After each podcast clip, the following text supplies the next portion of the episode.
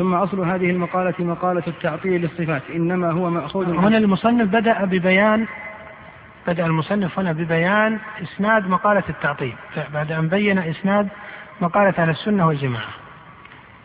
فبدأ هنا ببيان إسناد مقالة التعطيل نعم.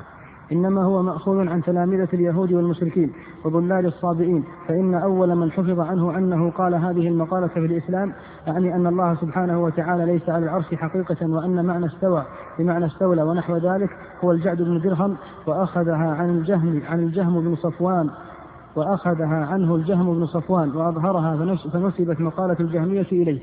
وقد قيل إن الجعد أخذها مقالة أخذ مقالته عن إبان بن سمعان. وأخذها إبان عن طالوت بن ابن أخت لبيد بن الأعصم. وأخذها طالوت من لبيد بن الأعصم اليهودي الساحر الساحر الذي سحر النبي صلى الله عليه وسلم. حديث سحر النبي صلى الله عليه وسلم متفق عليه. من حديث عائشة والأئمة على قبوله. وإنما طعن فيه بعض المتأخرين بما ليس من أوجه الطعن وما وقع له صلى الله عليه وسلم من السحر فإنه لا ينافي مقام النبوة والرسالة. وجاء جاء في الصحيحين من حديث عائشة في سحر اليهود له. نعم. وكان الجعد بن درهم هذا فيما قيل من أهل حران وكان فيهم خلق كثير من الصابئة والفلاسفة بقايا أهل دين نمرود والكنعانيين الذين الذين صنف بعض المتأخرين في سحرهم. الذين صنف بعض المتأخرين في سحرهم. هنا يشير إلى الرازي. هنا يشير إلى محمد بن عمر الرازي الذي صنف كتاب السر المكتوم. صاحب كتاب السر المكتوم. نعم.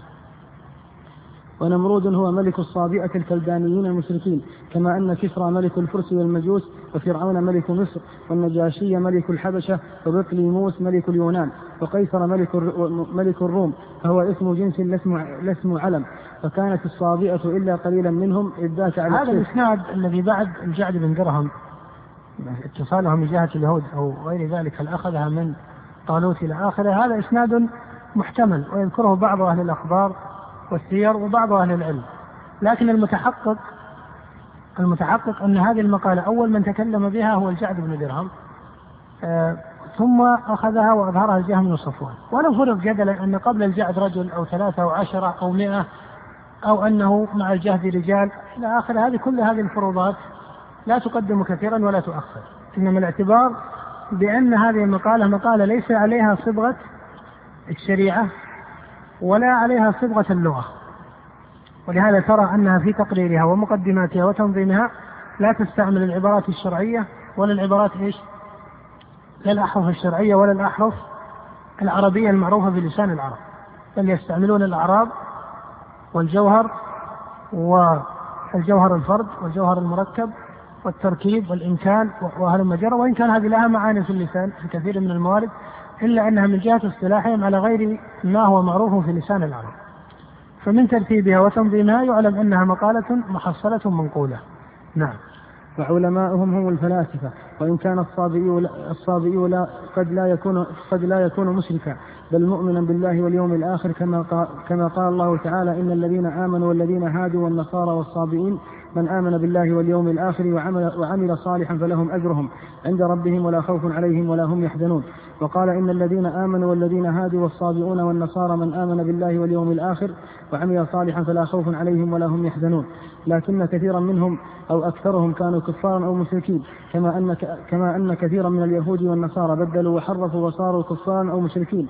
فأولئك الصابئون الذين كانوا إذ ذاك كانوا كفارا أو مشركين وكانوا يعبدون يعبدون الكواكب ويبنون لها الهياكل. نعم المصنف يعنى بذكر الصابئين الذين أئمتهم المتفلسفة أو الفلاسفة لأن التحقيق كما يذكر ذلك في كتبه الكبار أن هذه المقالة مقالة التعطيل هي مقالة فلسفية أن هذه أن هذا التعطيل الذي قاله الجعد بن درهم والجهم بن صفوان ثم دخل على المعتزلة بصورة مقربة ثم استعمل شيء كثير منه في كلام متكلمة الصفاتية مقالة فلسفية ولهذا ترى في المقارنة أن الجعد بن درهم والجهم بن صفوان كانوا قبل ظهور المتفلسفة الذين يسمون بفلاسفة الإسلام. ولما ظهر هؤلاء بعد هؤلاء أي بعد الجعد بن درهم وأئمة المتكلمين وظهر الحسين بن عبد الله بن سينا مثلا بعد انقراض الجعد والجهم ترى أن المذهب الذي قرره وأضافه إلى أرسطو يقارب كثيرا المذهب الذي كان عليه من كان عليه الجعد والجهم بل يكاد يكون ينتهي إليه في الجملة وإن كان هناك بعض الفرق في الترتيب والإطلاقات والاصطلاحات. ولكن من حيث نفي الأسماء والصفات فإن المذهب واحد بين ابن سينا مع تأخره وبين الجعد والجهم لكن ابن سينا صرح بأن هذه فلسفة وأنه نقل ذلك عن الفلاسفة ولهذا صرح ابن سينا أن القرآن يمتنع أن يدل على هذا وليس فيه إشارة أو تصريح بهذا وأن القرآن لا يمكن تأويله وأن المجاز غلط. هذه كلها مسالك فلسفية لأنه ليس من مقصود المتفلسفة هؤلاء كابن سينا وأمثاله ليس من مقصودهم التوفيق بين فلسفتهم والقرآن لأنهم يرون أن القرآن له اختصاص وأن فلسفتهم لها اختصاص. فالقرآن في الجمهور وفلسفتهم في الخاصة والحكماء. فالمقصود أنك إذا نظرت هذا كابن سينا مع تأخره عن متقدم المتكلمين وجدت أن مذهبه في الصفات هو بعينه المذهب الذي قرره الجهم بن صفوان والجعد بن درهم مما يدل على أنه مذهب منقول لكن المتكلمين لم يصرحوا بأنه مذهب فلسفي بل ظهر لهم في كثير من الأحوال كما هو شأن أئمة المعتزلة رد على الفلاسفة القائلين بقدم العالم في حين أن ابن سينا صرح بأنه فلسفة. ولهذا هذا مذهب منقول بالقطع نعم. ومذهب النفاة من هؤلاء في الرد أنه ليس أنه ليس له إلا صفات سلبية أو إضافية أو مركبة منهما. ومذهب النفاة من هؤلاء في الرد أي مذهب النفاة من المتفلسفة. وهذا هو الأسلوب الذي يستعمله ابن سينا أن أن الرب ليس له إلا صفات سلبية وهي صفات النفي. السلب هو النفي. أو إضافية. الصفات الإضافية كقولهم إنه مبدأ في الأشياء وكقولهم إنه علة الأشياء. ولهذا كان أرسطو أصلا لا يتكلم إلا في مسألة العلة والمعلوم. فجاء ابن سينا وتكلم في مسألة الواجب والممكن وقرب فلسفة أرسطو. المتكلمون قربوا هذا وتكلموا في المحدث والمحدث. ولا شك أن الله محدث للعالم لكنهم قصدوا بأن المحدث الذي هو العالم يفارق المحدث الذي هو الخالق سبحانه وتعالى بأن هذا المحدث الذي هو العالم يتصف بالصفات كما تقول المعتزلة أو أنه يتصف بالحوادث ولا يخلو منها كما تقول الأشاعرة. هذه الصفات الإضافية كقولهم إنه مبدأ وعلة أو مركبة منهما كقولهم إنه عاقل ومعقول وعقل عاشق ومعشوق وهلم جرا فهذه هي المركبات في اصطلاح المتفلسفة. ولهذا كقاعدة لا, لا, لا, لا تفسر اصطلاحات المتفلسفة أو حتى المتكلمين بحسب ما يتبادر من اللفظ أو السياق من جهة اللسان العربي. فإن كلمة مركبة لا يدل عليها بالضرورة مثل هذا الإطلاق فيها كقولهم إنه عاقل ومعقول مثله الإضافية كقولهم إنه مبدأ على معنى المتضايفين الذي يذكره في منطقهم. نعم. هم الذين بعث إليهم إبراهيم الخليل صلى الله عليه وسلم. فيكون الجعد قد أخذ ولهذا كان وهذا من قوة ربط المصنف. ولهذا تعلم أن هؤلاء المتفلسفة الذين بعث إبراهيم في قومهم كانوا منحرفين في شيء من توحيد الربوبية. هذا الانحراف لا تراه واقعا في المشركين هبلة الأوثان الذين بعث فيهم محمد صلى الله عليه وآله وسلم. ولهذا لا ترى أن محمد صلى الله عليه وسلم خاصم قومه كثيرا في مسألة الربوبية إلا إلا أنه يقع ذكرها في القرآن آه، لأن القوم يعني مشرك العرب يسلمون بها ومن يسلم بالربوبية فيلزم أن يسلم بالألوهية. أما في قوم إبراهيم فالأمر ليس كذلك. ولهذا قال الله تعالى وكذلك نري إبراهيم ملكوت السماوات والأرض وليكون من الموقنين. فلما جن عليه الليل ورأى كوكبا قال هذا ربي. فلما أفل قال لا أحب الآفلين. فلما رأى القمر بازغا قال هذا ربي. فلما أفل قال لئن لم يهدني ربي لأكونن من القوم الضالين. فلما رأى الشمس بازغة قال هذا ربي هذا أكبر. فلما أفلت قال يا قوم إني بريء مما تشركون. فكان قوم إبراهيم الذين المتفلسفة أو الفلاسفة هم أئمتهم كانوا منحرفين في توحيد الربوبية. كانوا منحرفين في توحيد الربوبية كما أنهم منحرفون في توحيد الإلهية. نعم. وكذلك أبو نصر الفارابي دخل أبو نصر الفارابي هذا متفلسف. ليس من المتكلمين بل هو من المتفلسفة الذين يضافون للإسلاميين. وهو قبل الحسين بن عبد الله بن سينا. وهو يعد أشهر المتفلسفة ولهذا يلقبونه بالمعلم الثاني. لكونه رتب المنطق وقربه إلى العرب أو إلى أهل الإسلام. ويعنون بالمعلم الأول أرسطو طاليس ثم يقولون هذا هو المعلم الثاني. ثم جاء ابن سينا بعده وربما أنه غلبه في الشهرة وكثرة التصنيف. نعم. فأخذ عن فلاسفة الصابئين تمام فلسفته وأخذها الجهم أيضا فيما ذكره الإمام أحمد وغيره. هذا ذكره الإمام أحمد في رسالة الرد على الزنادقة وهي رسالة مشهورة لطيفة ليست بالطويلة للإمام أحمد رحمه الله. بعض أهل العلم تكلم في صحتها وذكر الذهبي شيء من ذلك عن طائفة لكن شيخ الإسلام رحمه الله يعتبرها ويعتمدها ولهذا نشرها في كتبه وعلق عليها كثيرا. وله تعليق كثير عليها وخاصة في كتبه الكبار وهو يعتمدها ويجزم بصحتها إليه. نعم. لما ناظر السمنية بعض الفلاسفة في الهند وهم الذين هم الذين يجحدون من يجحدون من العلوم ما سوى الحسيات. فهذه أسانيد جهم ترج جهم ترجع إلى اليهود والصابئين والمشركين والفلاسفة والضالون هم إما من الصابئين وإما من المشركين. ثم لما عربت الكتب الرومية الرومية واليونانية في حدود في حدود المئة الثانية زاد البلاء مع ما ألقى الشيطان في قلوب الضلال ابتداء من جنس ما ألقوه في قلوب أشباههم. جاءت هذه المقالة وخاصة لما تقلدها المعتزلة. خاصة لما تقلدها المعتزلة. لأن الجهم بن صفوان والجعد بن درهم لم يتحصل لهم أتباع آه، بمعنى أنهم يشكلون مدرسة. متكاملة لها تنظيمها وترتيبها وأتباعها باضطراد. بل كان صاحب إن صح التعبير كان صاحب نظرية. كان صاحب نظرية. ولم يكن له حظوة إذ ذاك حتى عند السلاطين في بني أمية. و بل كان معارضا لهم مارقا على خلافتهم لكن لما تقلد هذه المقالة المعتزلة وخاصة أن المعتزلة آه، مع أنهم أخذوا مقالة جهم بن صفوان إلا أنهم يذمونه في كتبهم ولهذا أبو الحسين الخياط صاحب الانتصار في الرد على ابن الراوندي المعتزلي كان ابن الراوندي معتزليا وهذا يمكن أن نلحقه بمن ذكر المصنف لما ذكر الرازي والجويني والشهرستاني الذين صرحوا بحيرتهم وضلالهم في مذهبهم. فكذلك ابن الراوندي كان معتزليا ثم صنف في الرد على المعتزلة. وصنف كتابا يعرف أنه له بالجزم اسمه فضيحة المعتزلة. ونقض مذهب المعتزلة يقال إنه انحرف إلى الإلحاد هذا مشهور وصنف كتاب التاج والزمردة والفرند والدامغ إلى آخره إذا صحت هذه الكتب له فهو ملحد من أئمة الملحدين. المهم أن المعتزلة في كتبهم يذمون الجهم بن صفوان. يذمون الجهم بن صفوان لأنهم يختلفون معه في مسألة الإيمان في مسألة القدر حتى في الصفات لهم بعض الاختلاف معه الصوري. وإن كان حقيقة المذهب واحد.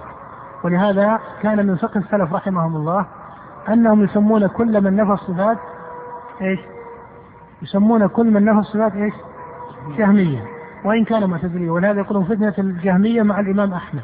مع أن أئمة المناظرة كانوا من المعتزلة. وإن كان ينبه إلى أنه في المناظرة دخل المعتزلة وغيرهم. كما قرأ شيخ الإسلام أن الذين اشتركوا في فتنة خلق القرآن ليسوا معتزلة محضة في سائر الأحوال بل منهم معتزلة ومنهم من هو جهمي يميل إلى الرجاء في مسائل الإيمان أو غير ذلك. نعم.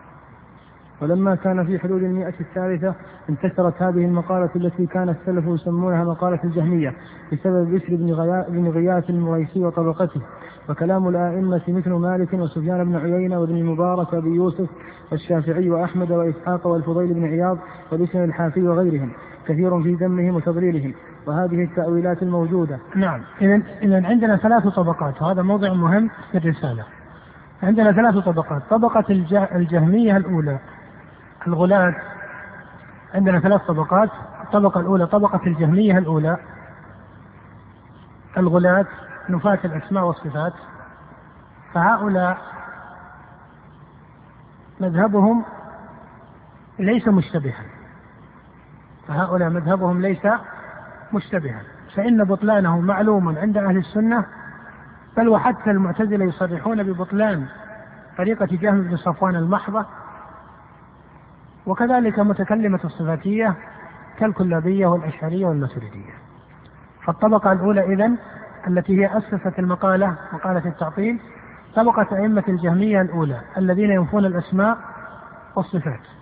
وهؤلاء مقالتهم من جنس مقالة ابن سينا وأمثاله المتفلسفة. فليس في قولهم اشتباه. الطبقة الثانية وهي طبقة المعتزلة. وهي طبقة المعتزلة وهؤلاء حصل فيهم شيء من الاشتباه أو حصل بهم شيء من الاشتباه. وهم الذين يطلقون المعتزلة وهم الذين يطلقون إثبات الأسماء في الجملة وينفون قيام الصفات بالذات. وإذا قلنا يثبتون الأسماء في الجملة لا يعني هذا أنهم يثبتون أسماء الرب سبحانه كما تثبتها أهل السنة. ولكنهم يثبتون ما هو من الأسماء ويرون قبول الرب سبحانه وتعالى للأسماء. واتفقوا على أنه حي عليم قدير. وقال البصريون منهم إنه سميع بصير. لكنهم لا يثبتون صفة هي السمع والعلم إلى آخره. فهذا هذه الطبقة الثانية حصل فيها بعض الاشتباه. ولا سيما من أخص أسباب اشتباهها. لما تبناها السلطان في زمن دولة بني العباس. لما تبناها المأمون بن هارون الرشيد وتبنى مذهب المعتزلة في مسألة الصفات ودافع عنه واستعمل السيف فيه. ثم جاء المعتصم والواثق. فكان هذا من أسباب دخولها. ومن أسباب اشتباهها انتساب كثير من المعتزلة لأبي حنيفة في الفقه وخاصة في متأخريهم. فتأثر كثير من الأحناف بمثل هذه المقالة. ولكن أيضا هذه المقالة عند أهل السنة والمنتسبين إليها ليست محل اشتباه فإن السلف أجمعوا على ذم مقالة المعتزلة وكلام الأئمة كما أشار المصنف في ذمهم كثير والسلف بالذات كانوا يسمونهم جهمية وهو الغالب وإن كانوا أحيانا يصرحون باسم المعتزلة.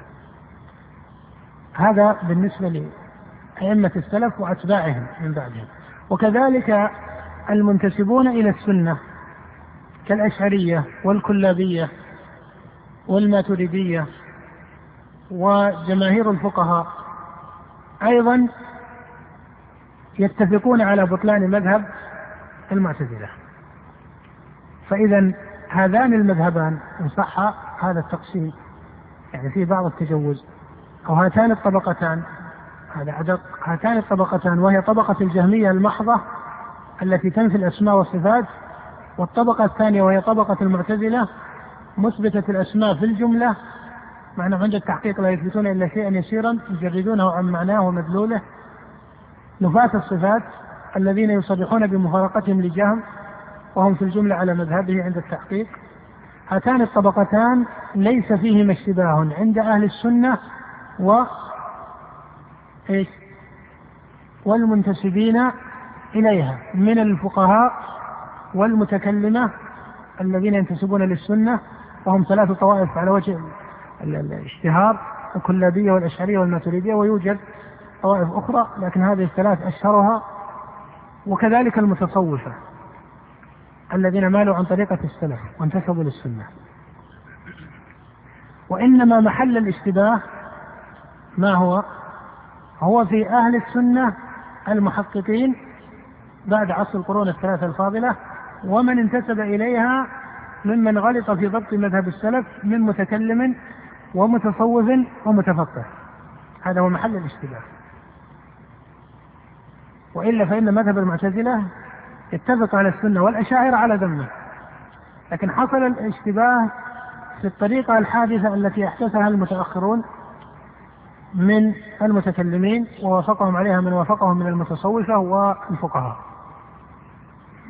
ولهذا المصنف هنا بعد أن بين أن السلف الذين تسلم الأشاعرة في الجملة بإمامتهم أجمعوا على ذم الجهمية وحتى المعتزلة الذين ناظروا أئمة السلف وحصل بينهم طعن ورد يبين المصنف أن هذه المذاهب التالية الكلامية التي تسمى مذاهب متكلمة الصفاتية تركب من مادتين. حق أخذوه من إيش؟ من السلف. وهذا يتفاضلون فيه. ونفي أخذوه من المعتزلة والجهمية. ولهذا يقول بعد ذلك وهذا هو وهذا المقام هو مقام الربط بين مذهب الأشعرية والمتأخرين بعامة وبين مذهب الجهمية والمعتزلة والمتقدمين من المتكلمين بعامة. وهو قوله وهذه التأويلات الموجودة اليوم بأيدي الناس. هذا هو أخص مقاصد المصنف أن يصل إليها. أخص مقصود المصنف أن يصل إلى هذه النتيجة. أن الأشاعرة كما أنهم يذمون المعتزلة فإنهم هم قد وقعوا في شيء من هذا الذي ذم لأجله السلف المعتزلة. وهذا هو قوله هذه التأويلات. نعم. وهذه التأويلات الموجودة اليوم بأيدي الناس مثل أكثر التأويلات التي ذكرها أبو بكر بن فورك في كتاب في كتاب التأويلات وذكرها أبو, أبو بكر بن فورك متكلم أشعري وهو كان من متقدم الأشاعرة في الجملة وهو في الجملة من فضلائهم يعني ليس بمنزلة الجويني والرازي وأمثاله. وإن كان الباقلاني خيرا منه. في هذا. والأشعري خير من القاضي أبي بكر بن الطيب. ولكن ابن فورك يقارب طريقة الباقلاني وإن كان ليس عليها. الباقلاني أقرب إلى الإثبات من أبي بكر بن فورك. وإن كان ابن فورك له اشتغال بالآثار مشهور. أكثر من اشتغال القاضي أبي بكر بن الطيب. نعم. الذي له كتاب التأويلات. هذا رد عليه القاضي أبو يعلى الحنبلي في كتابه إبطال التأويلات. مطبوع. كتاب أبي يعلى مطبوع. نعم. وذكرها أبو عبد الله محمد بن عمر الرازي في كتابه الذي سماه تأسيس التقديس. هذا من أخص كتب الرازي وليس طويل. كتاب في الجملة ليس طويلا ولكنه من أخص كتبه. وكما أسلفت أن شيخ الإسلام رد عليه في كتابه نقض التأسيس الذي الذي طبع جزء منه وحقق الآن كاملا ويكاد يكون يطبع إن شاء الله قريبا. نعم. ويوجد كثير منها في كلام في كلام خلق كثير من غير هؤلاء مثل أبي علي الجبائي أبو علي الجبائي معتزلي ولهذا ترى المصنف يريد أن يربط هذه المذاهب المتأخرة حتى ولو لم يكونوا اشاعره، أبو علي الجبائي معتزلي وهو الذي كان استاذا لابي الحسن الأشعري. نعم. وعبد الجبار بن أحمد الهمداني هذا عمدة المتأخرين المصنفين في مذهب الاعتزال وله تصنيف كتاب المغني مطول وله شرح الأصول الخمسة وله المحيط بالتكليف وله كتب في أصول الفقه وله المختصر في أصول الدين أيضا. هذا متكلم معتزلي من كبار متأخرين تصنيفا. وفي الجملة أن من يدافع عن مذهب المعتزلة في هذا العصر أو يمتدح بعض طرقهم ومقاماتهم ومقدماتهم ففي الجملة أنه عيال على على كتب عبد الجبار بن أحمد وخاصة المغني وشرح الأصول. نعم. وأبي الحسين البصري. أبي الحسين البصري أيضا كذلك من المعتزلة الحنفية ولكنه أقرب آه، من آه، عبد الجبار بن أحمد وهو صاحب المعتمد في أصول الفقه عند الحنفية. وقد خلط في هذا الكتاب الأصول الفقهية بكثير من الأصول الكلامية العقدية. نعم. وأبي الوفاء بن عقيل. أبو الوفاء بن عقيل حنبلي وليس له انتماء كلامي. والحنابلة في الجملة حتى إذا غلطوا لا ينتمون للمذاهب الكلامية. وإن كان ابن عقيل رحمه الله درس في أول أمره على أبي علي بن الوليد وأبي القاسم بن المعتزليين وكان من أصحاب ابن الحسين البصري المعتزلي. ثم مال ابن عقيل إلى شيء من كلام المعتزلة وتأثر بكثير من كلام الكلابية وبخاصة الصفات الفعلية وصنف في هذا كتبا وامتدح التأويل في بعضها لكنه في آخر أمره رجع في الجملة إلى آه، طريقة مقاربة لطريقة أهل السنة المحضة. نعم. أبي حامد الغزالي وغيرهم. أبو حامد الغزالي هو من فقهاء الشافعية ومن أهل أصول الفقه الكبار وله المستصل في أصول الفقه وهو أشعري متكلم متصوف.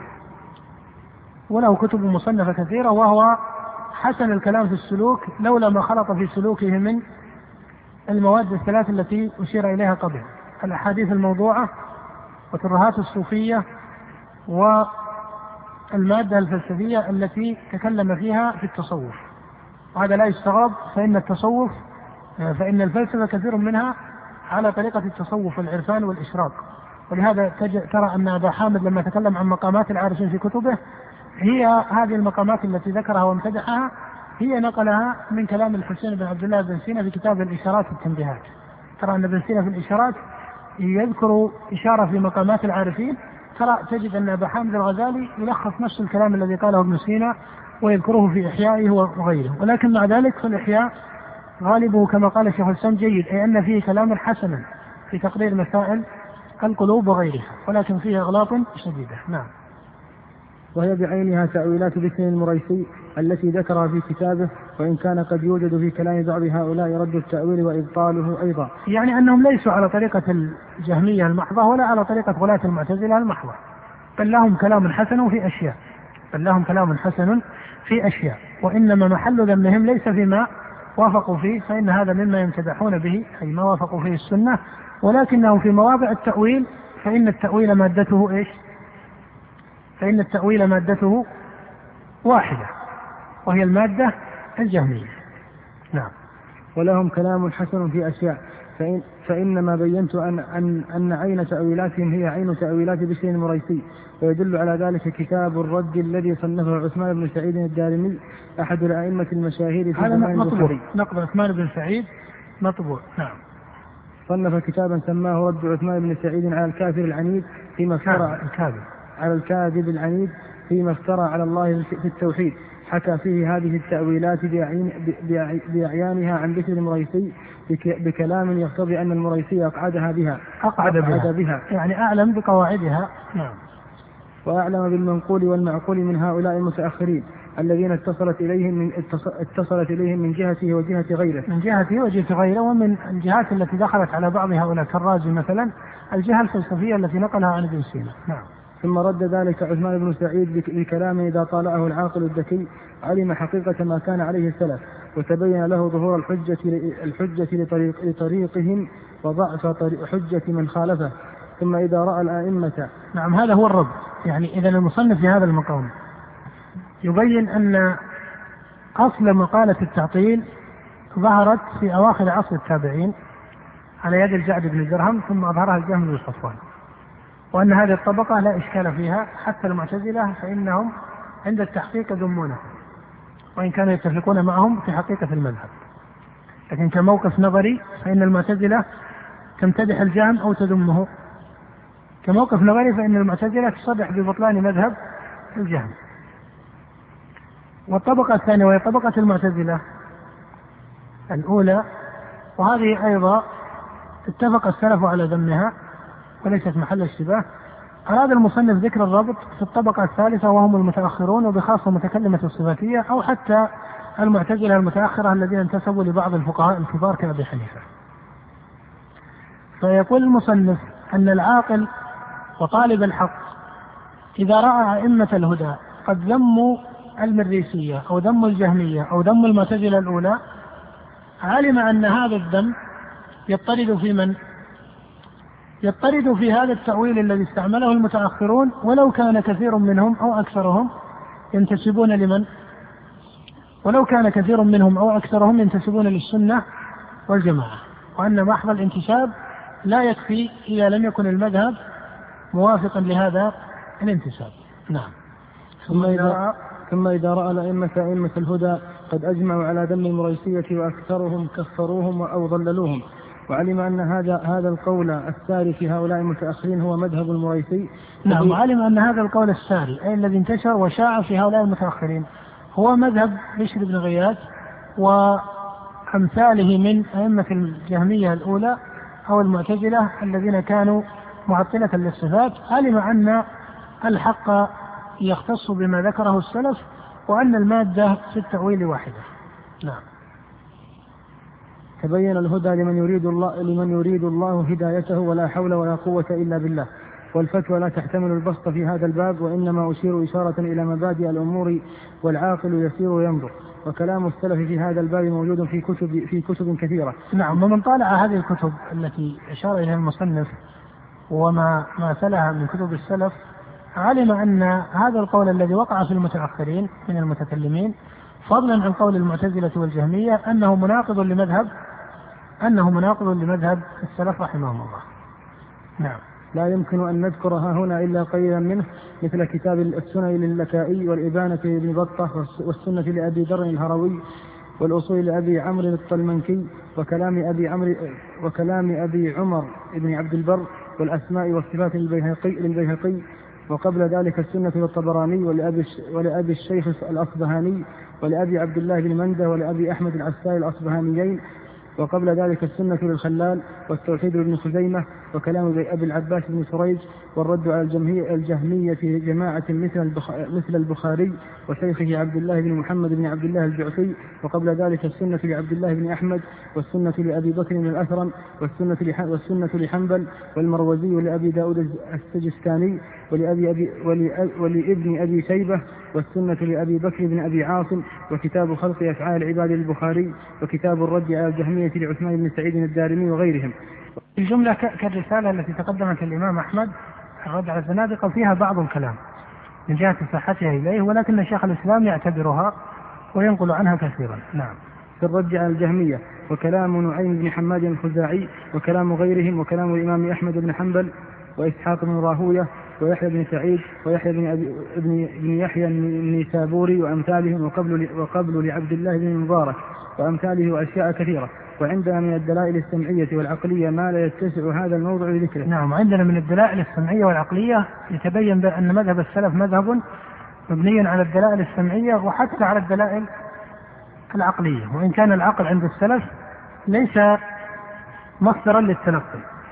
العقل عند السلف وإن استعمل دليلا في بعض الموارد أو صح دليلا في بعض الموارد إلا أنه ليس مصدرا للتلقي. ولهذا لا ترى أن مسألة واحدة لا في الشريعة فضلا عن أصول الدين يكون معتبر القول فيها عند السلف هو إيش؟ هو الدليل العقلي. وإن كان الدليل العقلي يقارن كثيرا من الدلائل الشرعية السمعية فهذا مقام آخر. فهذا مقام آخر. ولهذا لو قيل هل يستدل بالعقل عند السلف قيل أما باعتبار كونه مصدرا للتلقي أي أن المسألة المعينة سواء كانت في مسائل أصول الدين أو الشريعة تثبت بهذا الدليل من جهته هو قبل أو مع عدم دلالة السمع فإن هذا لا يكون. ولكن العقل يقارن كثيرا من الدلائل السمعية ولهذا يكون مصححا. إلا إذا كان الدليل هذا إذا قصد بالدليل العقلي الذي يحصله أعيان الناظرين. أما إذا قصد بالدليل العقلي هنا الدليل القرآني الذي مقدماته عقلية فهذا مقام آخر. نعم. وأنا أعلم أن المتكلمين النفاة لهم شبهات موجودة ولكن لا لا يمكن ذكر ذكرها في الفتوى فمن نظر فيها وأراد إبانة ما ذكروه من الشبه فإنه يسير. فإذا كان أصل هذه المقالة هذا هو التحصيل. المصنف هنا يشير إلى تحصيل في هذا المقام يقول فإذا كان فإذا كان أصل هذه المقالة مقالة التعطيل والتأويل مأخوذا عن تلامذة المشركين والصابئين واليهود لأن أول من تكلم بها وهو الجعد والجهم ليس لهم مقام صدق وفضل في الأمة حتى عند من؟ حتى عند جمهور مبتدعة الأمة. كالمعتزلة فإنهم لا يمتدحون الجهم والجعد. فإذا كان جمهور الأمة حتى من وقع منهم في البدع بل من طوائف أهل البدع الكبار كالمعتزلة يذمون الجعد والجهم علم أن أصل هذه المقالة التي أسسوها ونشروها أنها مقالة باطلة. نعم. فكيف تطيب نفس مؤمن بل نفس عاقل أن يأخذ سبيل هؤلاء المغضوب عليهم أو الضالين ويدع سبيل الذين أنعم الله عليهم من النبيين والصديقين والشهداء والصالحين؟ نعم والشأن هو أن يفقه طالب العلم الاتصال بين الطبقة الثانية والطبقة الثالثة. أن يفقه طالب العلم الاتصال بين الطبقة الثانية وهي طبقة المعتزلة وأمثالها وأمثالها والطبقة الثالثة وهي طبقة المتأخرين ممن انتسب للسنة والأئمة من متكلمة الصفاتية وأمثالهم وحينما يقال أن يفقه الاتصال فإن هذا الاتصال لا شك أنه ليس على جهة التطابق. فإن الأشاعرة يخالفون المعتزلة في مسائل كثيرة مخالفة إيش؟ حقيقية. ولكنهم يتفقون معهم في كثير من المسائل في الصفات وإن كان الأشعرية يظنون في كثير من الموارد أنهم براء من مذهب المعتزلة. ففقه هذا المقام هو الذي يحصل زوال الإشكال لأن مذهب المعتزلة لم يندفع إليه في الجملة آه، أئمة الفقه عن المتأخرين منهم ومن اشتهر بالعلم. إنما الذي شاء وأشكل وتأثر به أو انتحله خلق من فضلاء أهل العلم الكبار هو مذهب أبي الحسن الأشعري. فإن كثيرا من أصحاب مالك والشافعي ممن لهم مقام في العلم وتحصيل معروف وإمامة عند المسلمين لأنهم عرفوا بشيء من العلم الشرعي وحفظ لهم مقام في هذا سواء في الفقه أو في أصول الفقه أو في الحديث حتى أو في مقامات الأحوال والتعبد كانوا يسلكون هذا المسلك الذي يظنونه آه، بريئا من البدعة وهو في نفس الأمر من آه، مقامات ومذاهب أهل البدع لكنهم لم يتفطنوا في الجملة لهذا.